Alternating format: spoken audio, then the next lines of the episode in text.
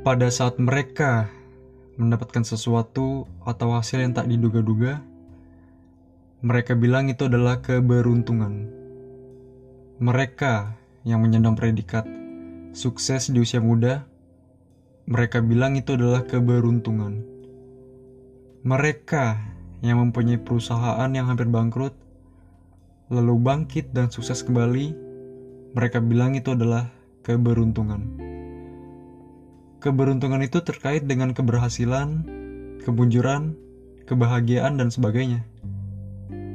Keberuntungan juga berarti tidak gagal. Dan keberuntungan itu sendiri berasal dari kata untung.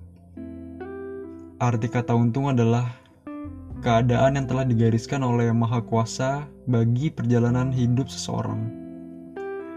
Sehingga keberuntungan dapat menyatakan nama seseorang, tempat, benda, dan sebagainya.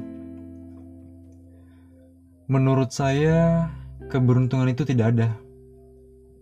Saya tidak percaya kepada keberuntungan, karena keberuntungan adalah ketika kesempatan bertemu dengan kemampuan.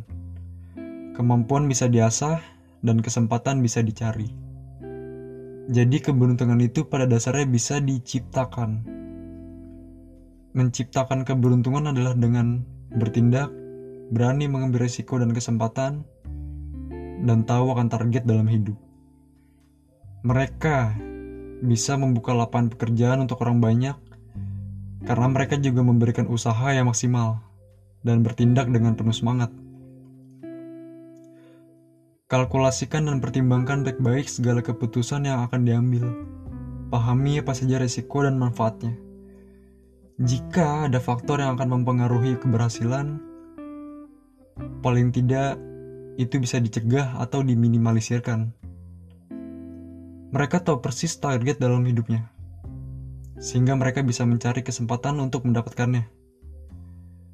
Keberuntungan bukan tentang duduk manis dan menunggu keberuntungan itu datang, tapi bagaimana cara kita untuk memulainya.